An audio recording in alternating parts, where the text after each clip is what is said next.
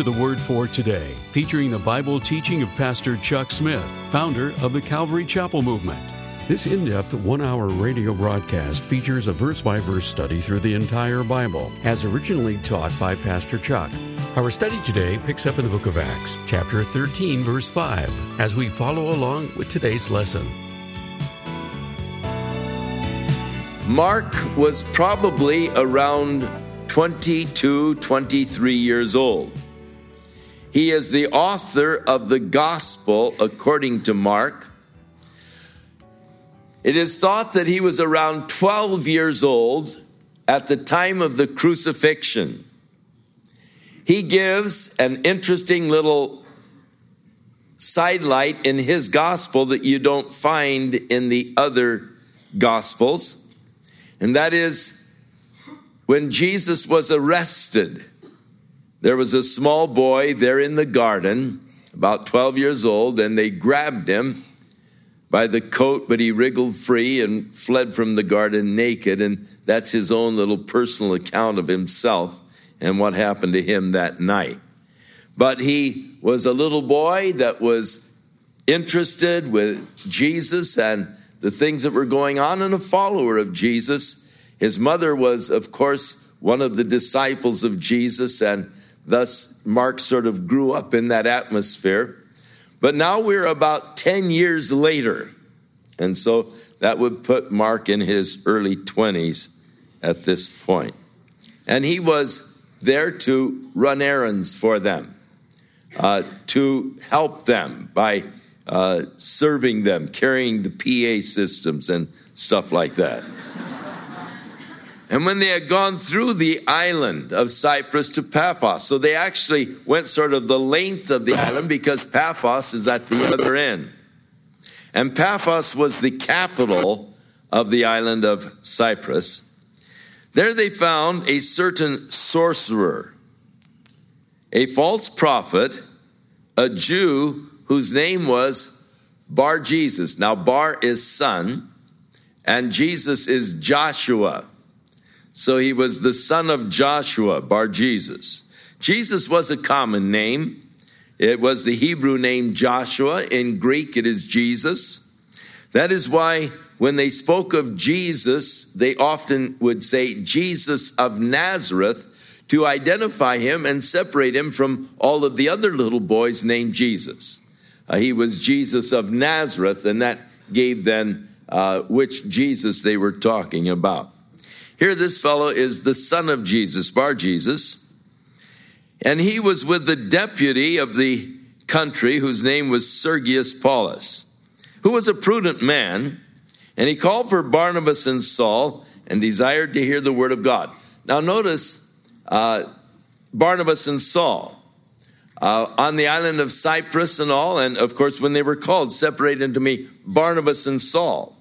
As the uh, team went out, Barnabas was more or less the leading figure. In time, Paul became the leading figure, and then you read, and Paul and Barnabas. But at the beginning, it was Barnabas and Saul. And he desired to hear the word of God. But Elymas, the sorcerer, uh, this is this Bar Jesus, but so is his name by interpretation. Now it means the skillful one. He was known as a wizard. Uh, he, uh, the people in those days were very superstitious, and they felt that there were people who had uh, supernatural kind of powers, oracles, who could speak God's word. Uh, that's what this Bar Jesus was, one of the advisors, wizards, who was an advisor uh, to uh, Sergius Paulus, but advising in a um, seance kind of a, a way, a, a spirit way. And so Elymas the sorcerer, for so is his name by interpretation, withstood them, that is Barnabas and Saul, seeking to turn the deputy away from the faith. Here's a man, he's the governor over the province, interested in the word of God, but here is this sly fellow there trying to turn him away from the faith. So then Saul, who is also called Paul, filled with the Holy Spirit, set his eyes on him. And he said, O full of all subtlety and all mischief, thou child of the devil, thou enemy of all righteousness, wilt thou not cease to pervert the right ways of the Lord? Now, that isn't political correct speech, but Paul didn't care.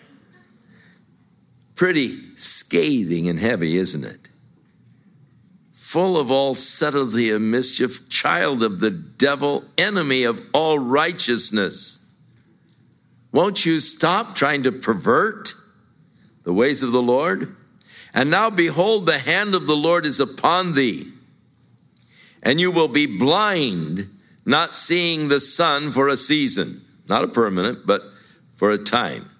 And immediately there fell on him a mist and a darkness, and he went about seeking some to lead him by the hand. Now, here's Sergius Paulus, and he's listening. These guys are sharing the gospel, but here's this fellow that's been his advisor, his counselor, sort of a spirit kind of a guy, and and he's saying, no, no, no, that's not so. You can't, no, no. And, and so Paul finally turns you, child of the devil, you full of subtlety and mischief. How long are you trying to pervert?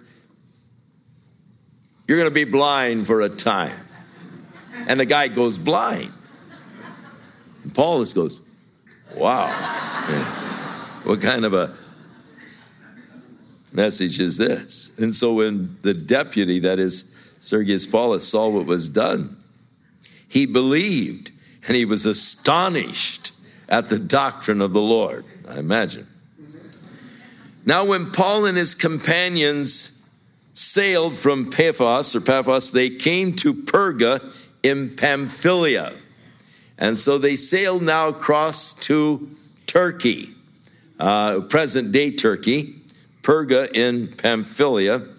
And from there, John departed from them and returned to Jerusalem. Now, the coastal areas of uh, Pergia uh, or at Pamphylia uh, had a lot of marshes, and there was malaria fever was quite common.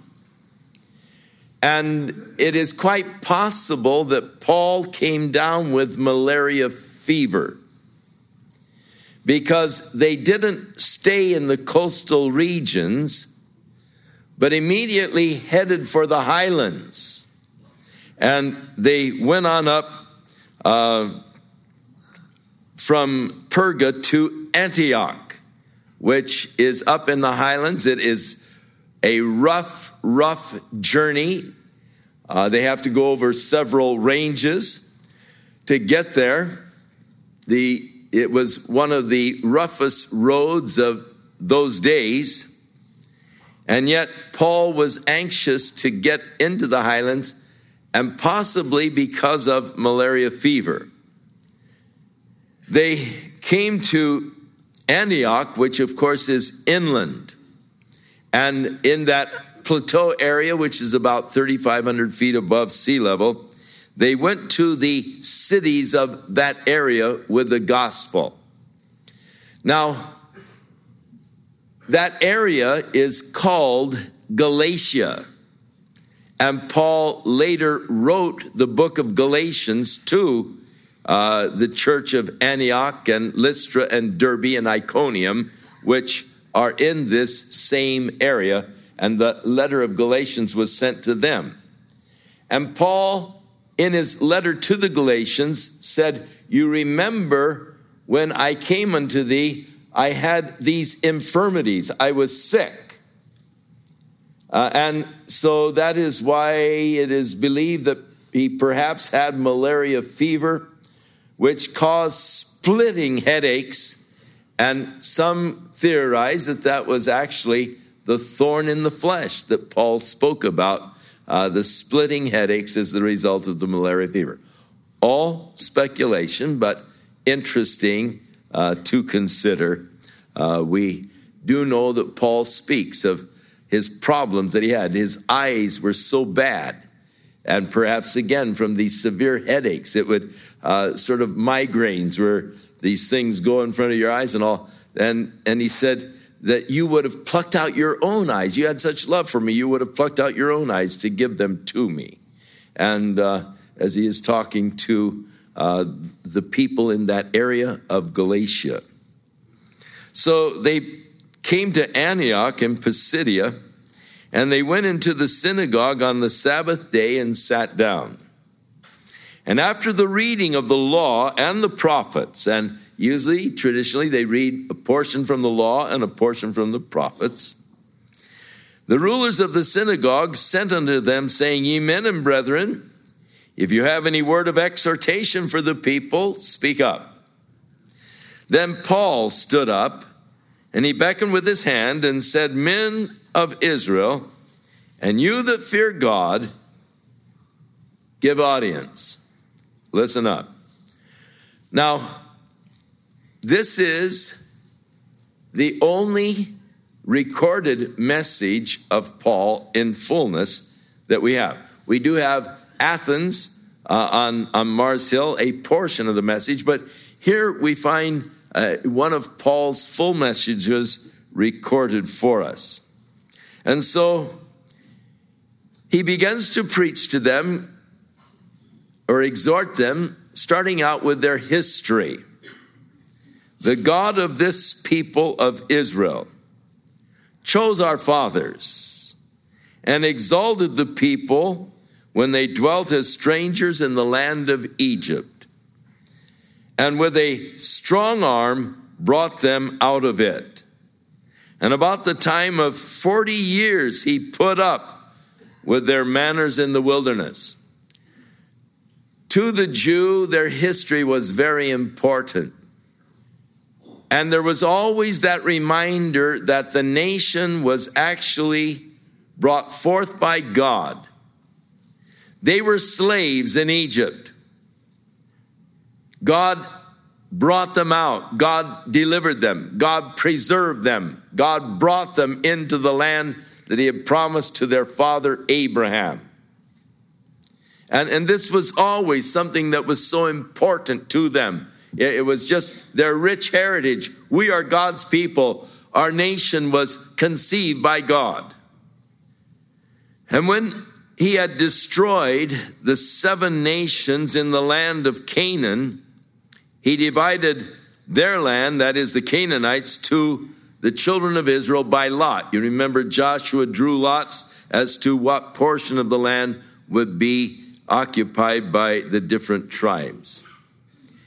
And after that, after the death of Joshua, he raised up judges for about the space of 450 years until the time of Samuel the prophet. And afterward, they desired a king. And God gave unto them Saul, the son of Cush, a man of the tribe of Benjamin, who ruled over them for about 40 years. And when he had removed him, he raised up unto them David to be their king, to whom also he gave witness and said, I have found David the son of Jesse, a man after mine own heart, which shall fulfill all my will. So we're moving along in their history coming from their being delivered out of Egypt through the 40 years of wilderness wandering to the 450 years of judges to the 40 years of uh, the reign of Saul and now to David, whom God calls a man after his own heart. An interesting, very interesting statement of God. Because when you look at David, we immediately recognize that David was far from perfect, which indicates that you don't have to be perfect to be a man after God's own heart. David had his faults, he had his flaws, but still he was called a man after God's own heart. Not because of his sinless perfection, because he wasn't but because when he did sin and God spoke to him about his sin, he was quick to repent of his sin. And David was a man of praise. In fact, David tells us that the Lord inhabits the praises of his people Israel. And David was a man of worship. You might say that he was a man after the heart of God. And being a man after the heart of God, God said, He is a man after my own heart. This is the kind of man who is in harmony with the heart of God. And thus God exalted David, and God blessed him as he will every man who seeks the heart of God. He becomes a man after God's heart. So, the witness of David. And of course, God let us know that David wasn't perfect to encourage us, to realize that we can still be after the heart of God, worship and in praise. Read the Psalms, and, and you'll, you'll discover why David was a man after God's own heart. Throughout the Psalms, are those beautiful, beautiful expressions of praise and worship and all. A man after God's heart. And God said concerning David, and this again is why he was a man after God's heart, he was a man which shall fulfill all my will. He was wanting to do the will of God. He inquired, how many times you read, and David inquired of the Lord.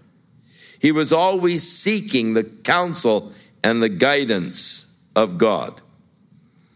Now, coming to David, he said, Of this man's seed, singular, hath God, according to his promise, raised unto Israel a Savior, Jesus.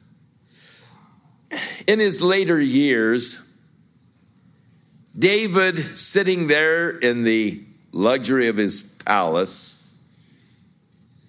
watched the people as they were going into the tent to worship God.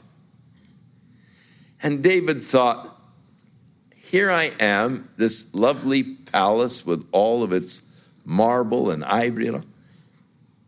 And, and, and God is dwelling over there in the tent.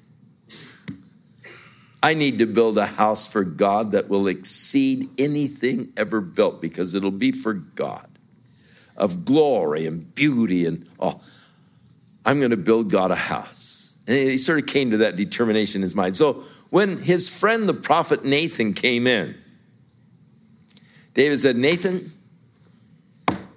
I've got it. I, have been inspired. I'm going to build a house for God.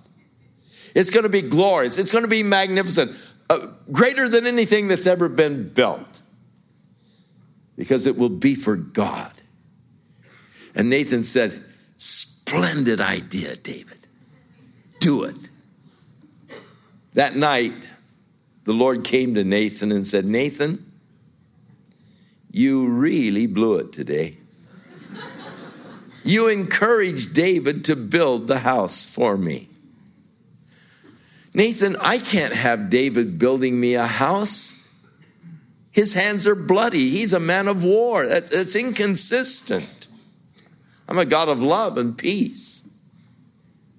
And so you're going to have to go tell David that I can't allow him to build me a house because you encouraged him. You're the one that's going to have to tell him he can't. but to make it easy on you, tell David, I'll build him a house. And from his seed will come the king who will sit on the throne forever. So the next day, Nathan came in and said, David, I've got some bad news and good news. bad news first you can't build a house for God, he, He's rejected that. But the good news is, God said He's going to build you a house. And from your seed, the throne will be established forever. David went in before the Lord And he said, Lord, you took me from the sheepcote and following after the sheep and you made me a ruler over your people. I mean, he saw where he came from. Humble, I was just a shepherd. I was just a kid out there in the fields of Bethlehem following after sheep. When Samuel the prophet came down and anointed him with oil to be the king, you took me from the sheepcote and following after the sheep, and you made me the ruler over your people. I mean, what you have done is absolutely amazing. But now you speak of the time to come. Lord, what can I say? If anybody could say it, David was the one that could. I mean, this fellow is so articulate. When I want to enhance my own praise, I turn to the Psalms. Because this fellow was so articulate and so capable in expressing praise and all to God. But even at this, David became speechless. What can I say? So here Paul reminds them that God promised David that from his seed the Savior would come. And Paul is saying the Savior did come, and he identifies him as Jesus. And when John the Baptist had fulfilled his course of ministry, he said, whom do you think that I am? I'm not he, that is the Messiah. But behold, there cometh one after me, whose shoes and his feet are, I'm not worthy to loose.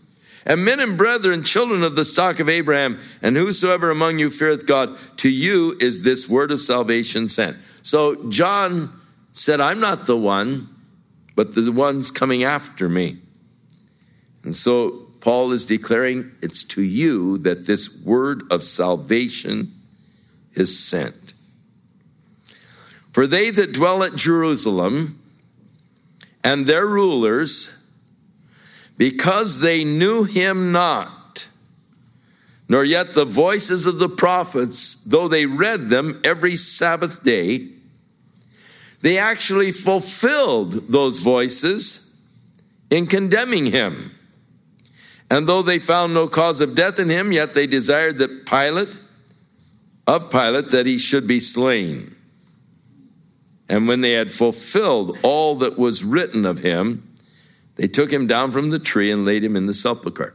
Now, notice that Paul is sharing with them, and he said to the Corinthians, The gospel that I preach unto you, how that Christ died for our sins, according to the scriptures, was buried but the third day rose again. Paul's preaching the gospel to these people. This promise that God made to David was fulfilled. He sent the Savior, he's Jesus. But the Word of God spoke of the Messiah being put to death, suffering, despised, rejected, and that happened. Those prophecies were fulfilled all the way through, he is showing that God's purposes are being fulfilled in Jesus. The prophecies are being fulfilled by Jesus. If you will compare Paul's sermon with Peter's sermon back in the second chapter of Acts, you'll find that there are many parallels to Paul and Peter's message. And basically, it is the death of Jesus Christ for our sins, his burial and his resurrection, and these are all the fulfillment of the Old Testament prophecies. So, Paul is showing that Jesus was the promised Messiah. But he gets to the heart of it God raised him from the dead. And he was seen many days of them which came up with him from Galilee to Jerusalem, who are his witnesses unto the people. For the space of about 40 days, Jesus was appearing to his disciples at different places on different occasions to different groups of them. And they became the witnesses of his resurrection. And we declare unto you glad tidings or the gospel uh, the good news. How that the promise which was made to our fathers, God has fulfilled the same unto us, their children. God made the promises to our fathers. He's fulfilled those same promises. Again, pointing back and showing how that all of the things that relate to the life of Jesus were prophesied and predicted in the Old Testament. All of these promises were fulfilled in Jesus.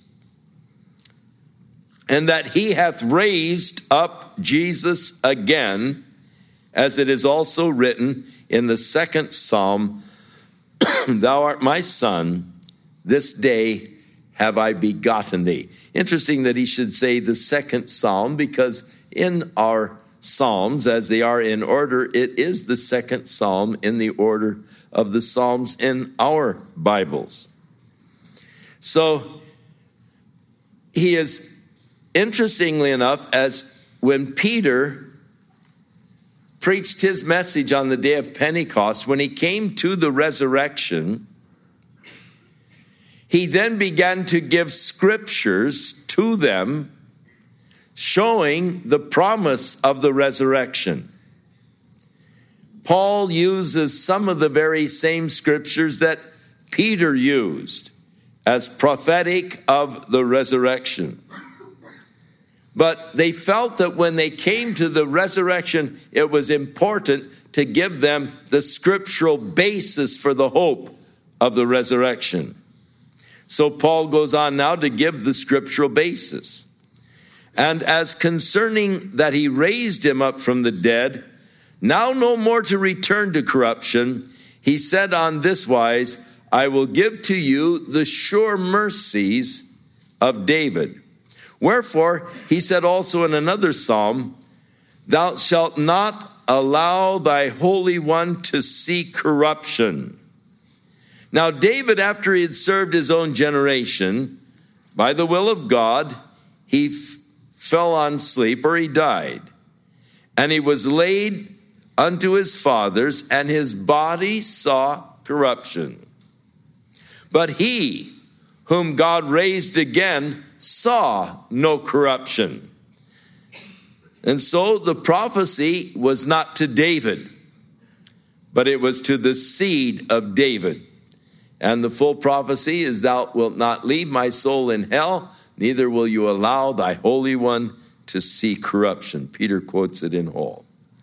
Be it known unto you, therefore, men and brethren, that through this man, Jesus is preached unto you the forgiveness of sins. He died for our sins, according to the scriptures. All we like sheep have gone astray. We turned everyone to our own ways. God laid on him the iniquities of us all. For the transgression of my people he was smitten. And so by him is preached to you forgiveness of sins, but even more. And by him, all that believe in him are justified from all things. How glorious! God has declared me innocent. Through Jesus Christ, not only am I forgiven, I'm justified. The slate has been wiped clean. My past sins are blotted out. Never, never to be brought up against me. The record is clean through Jesus Christ. I have been justified. The law of Moses could not justify anybody. It was impossible that the blood of goats or bulls could put away sin. All they could do was cover.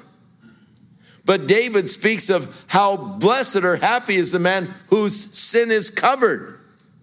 If you're happy because your sin is covered, man, you ought to really be jumping when your sins have been exonerated. They don't exist, they've been wiped out. Forgiven, yes, that's better than covered. But God takes one step more. He wipes the slate clean, and we've been justified through faith in Jesus Christ. Law of Moses couldn't do that. Beware, therefore, lest it comes upon you, which was spoken also by the prophets. In other words, there's another prophecy that you need to be careful about.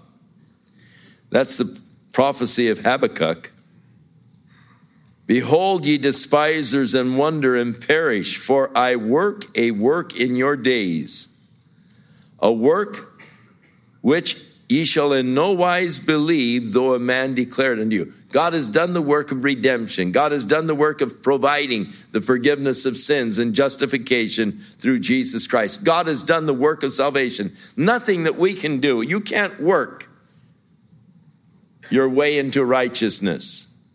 It's not by the works of righteousness which we can do, but it is by Jesus Christ we've been saved and justified. It's God's work of redemption.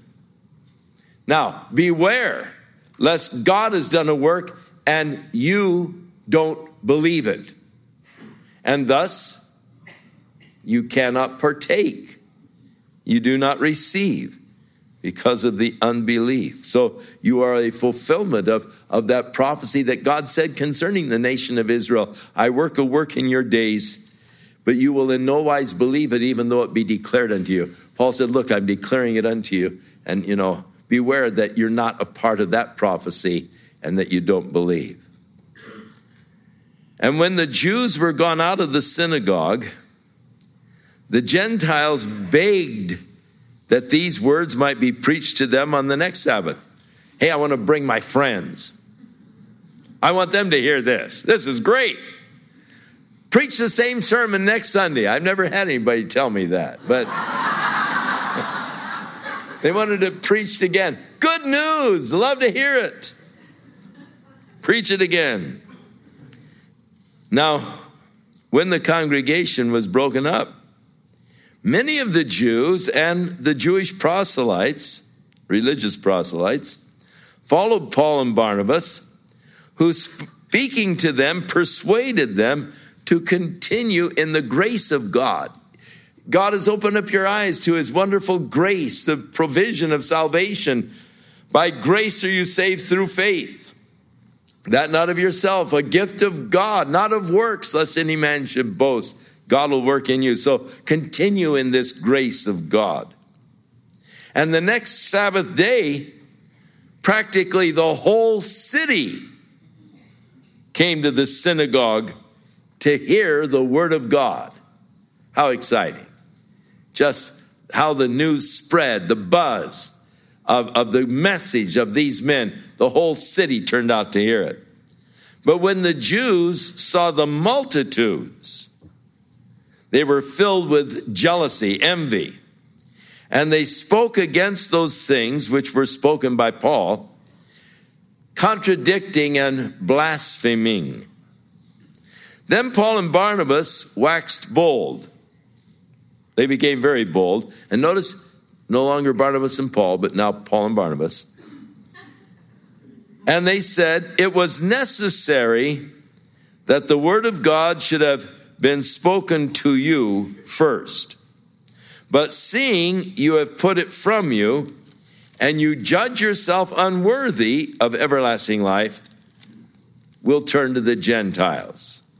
So we've given you the message, but seeing that you don't want to hear it, you count yourself unworthy of the everlasting life that God has promised through Jesus, we're going to share with the Gentiles.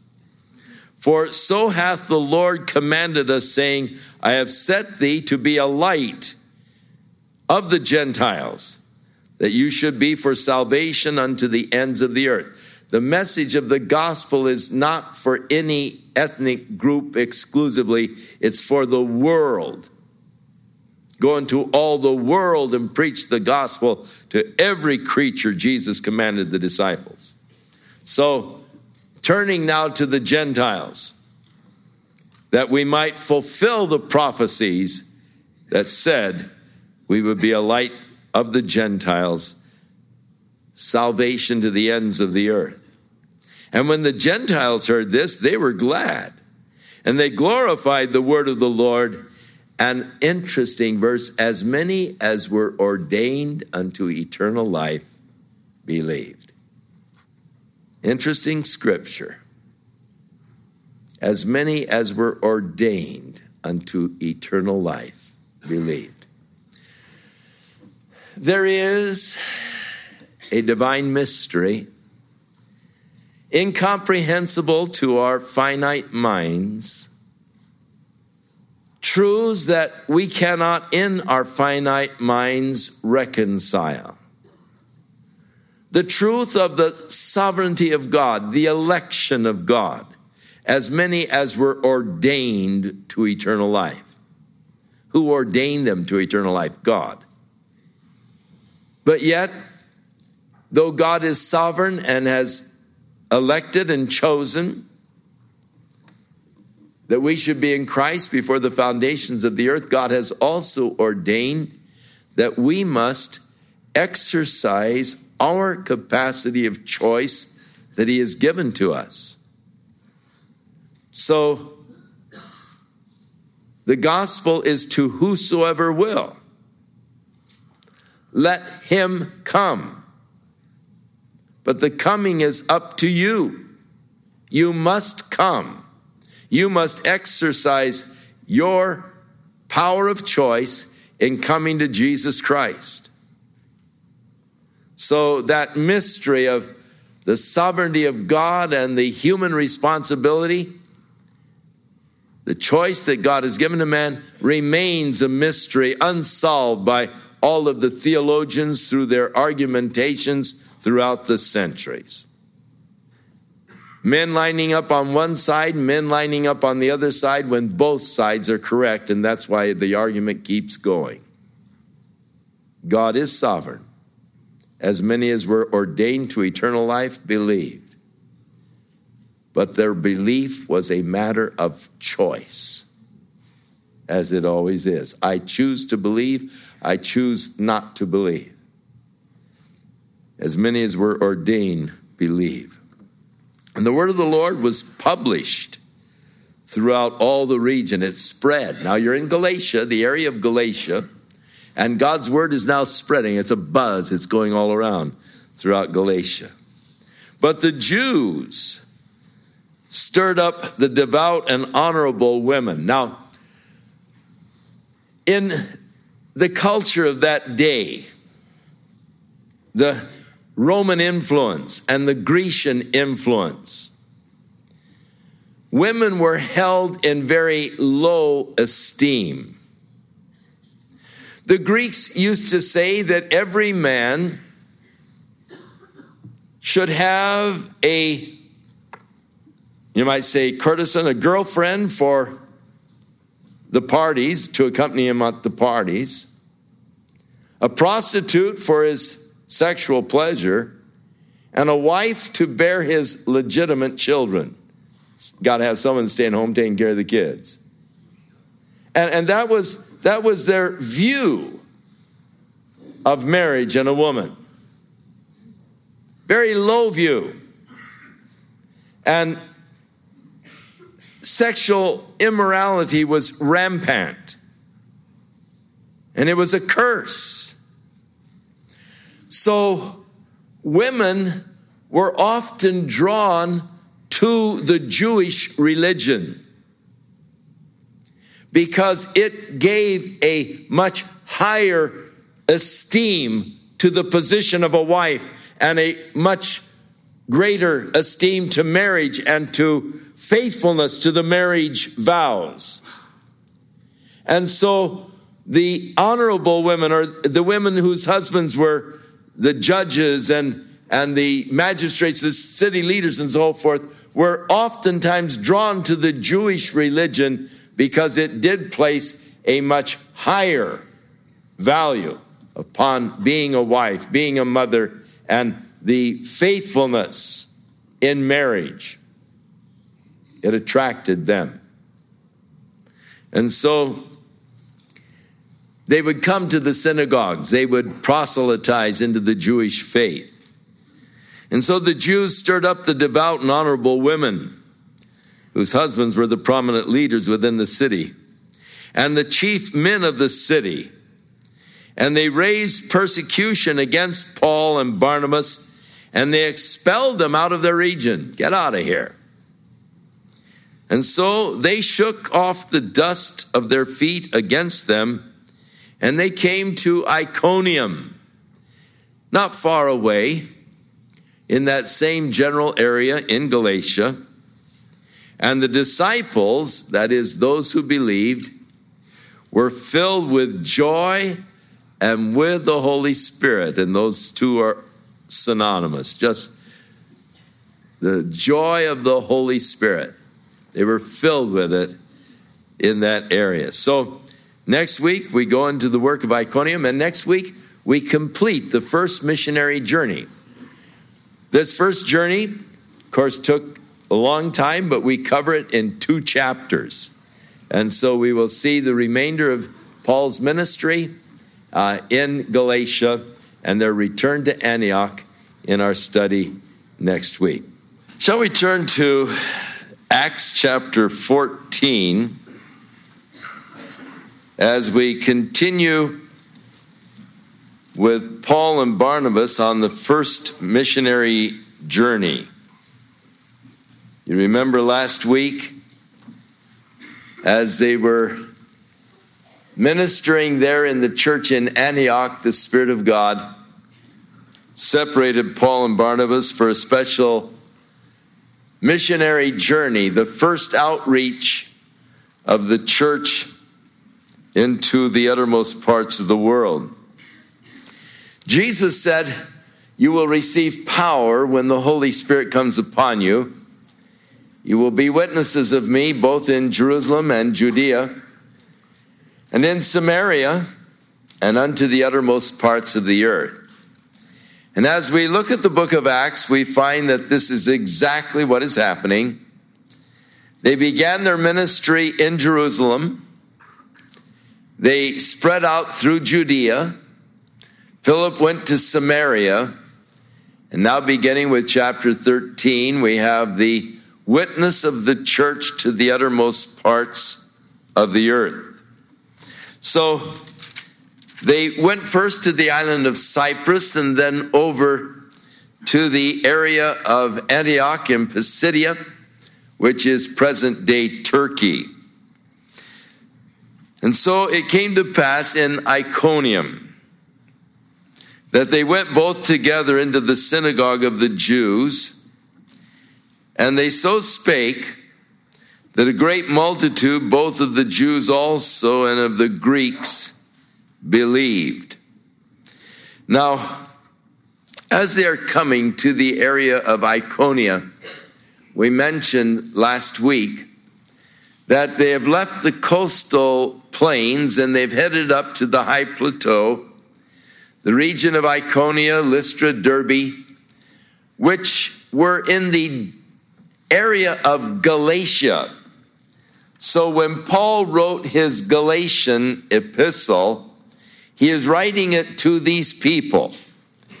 Now he is moving away from, uh, you might say, the advanced civilization where there was great Roman power and into the rural areas where they did not have the same kind of a rule that uh, Rome did exercise in the major areas.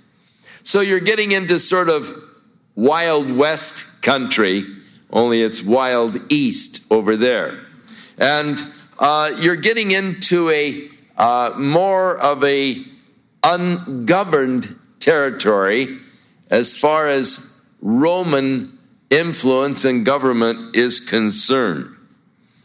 But as they come to Iconium, in the synagogue, great multitude, both of the Jews and also of the Greeks, believed.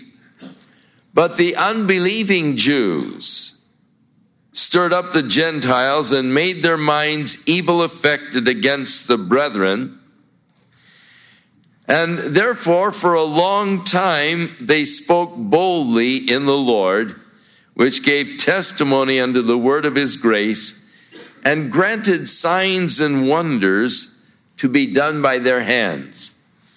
Now, it's interesting to me as the opposition was stirred, rather than leaving and saying, well, you know, it's getting rough around here, they, they just stayed. Uh, be, you know, in the face of the opposition, they remained. The interesting thing to me is that as they were there, this third verse, the Lord granted signs and wonders to be done by their hands, which gave testimony to the word of grace that they were sharing. In the book of Mark, as Jesus commanded the disciples to go into all the world and preach the gospel to every creature, he said that certain signs would follow those that believed.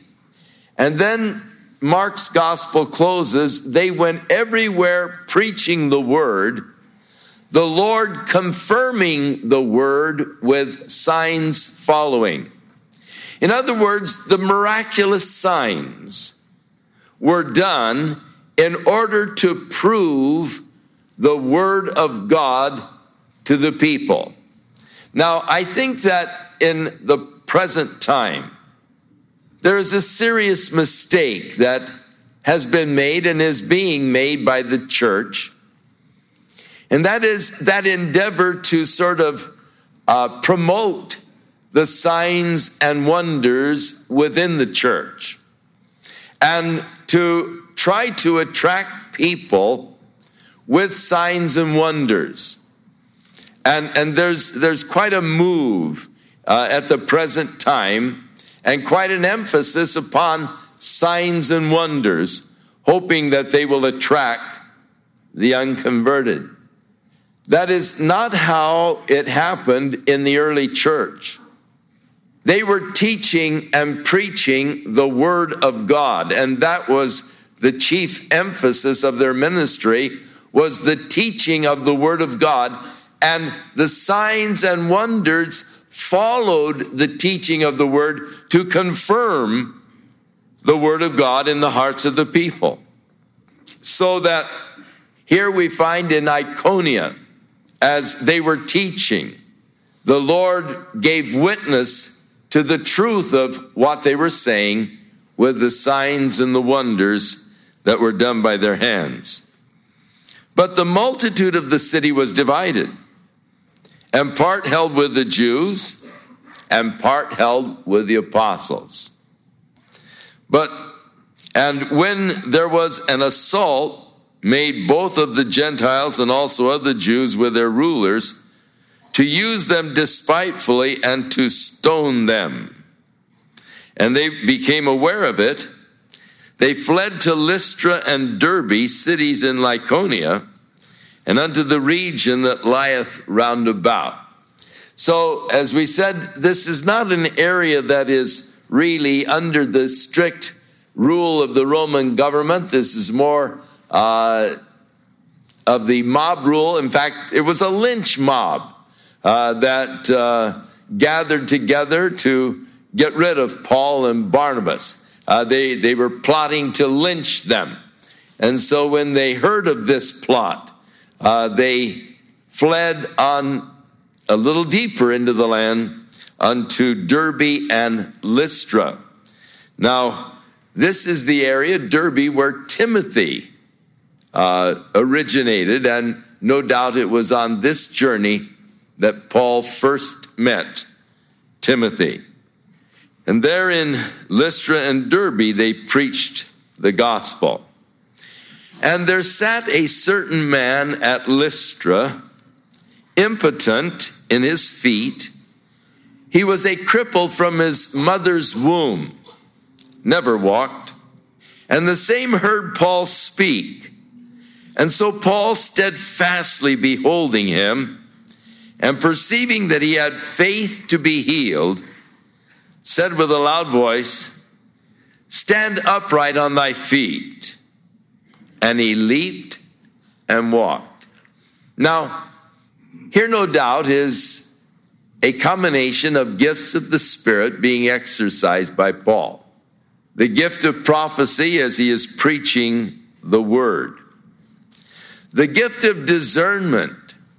For as he is preaching, he notices that there's this lame man over here. And Paul began to stare at him, look steadfastly at him.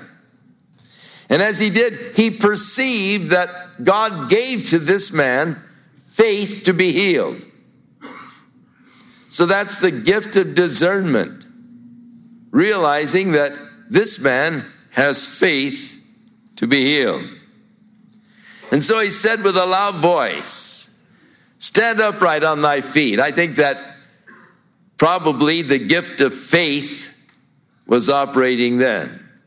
You know, if you're in a strange area preaching on the street and you got a crowd there listening and and there's a guy over here who's never walked, about 40 years old, for you to say, stand up on your feet, that would take a lot of faith.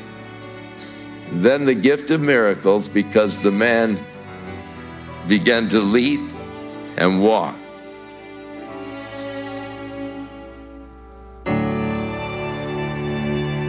We'll return with more of our in depth study in the book of Acts in our next broadcast as Pastor Chuck focuses his attention on God's instrument.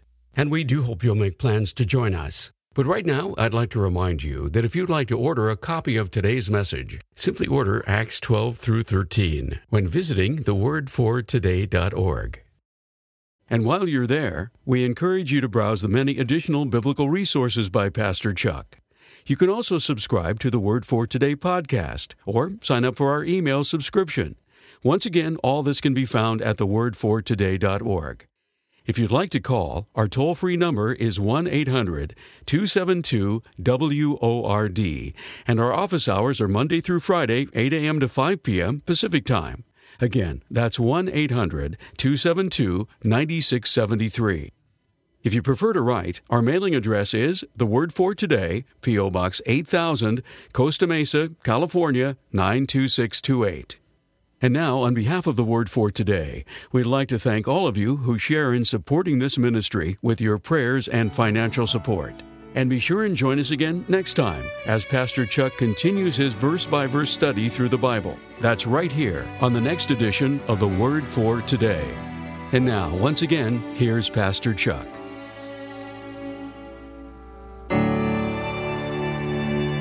Father, we thank you for the forgiveness of sins that is preached to us through Jesus Christ.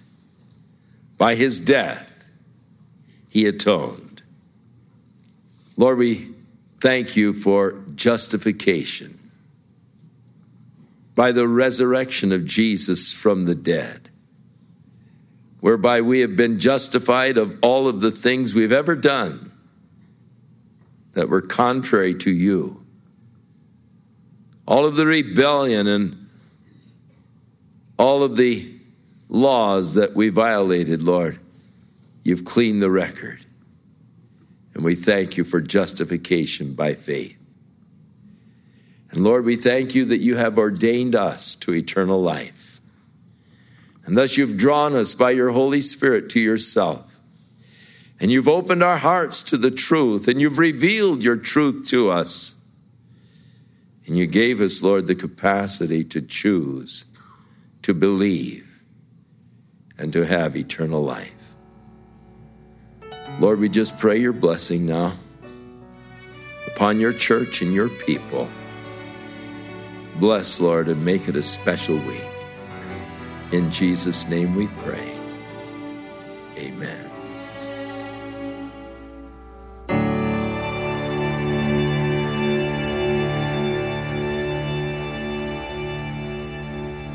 This program has been sponsored by Calvary Chapel of Costa Mesa, California.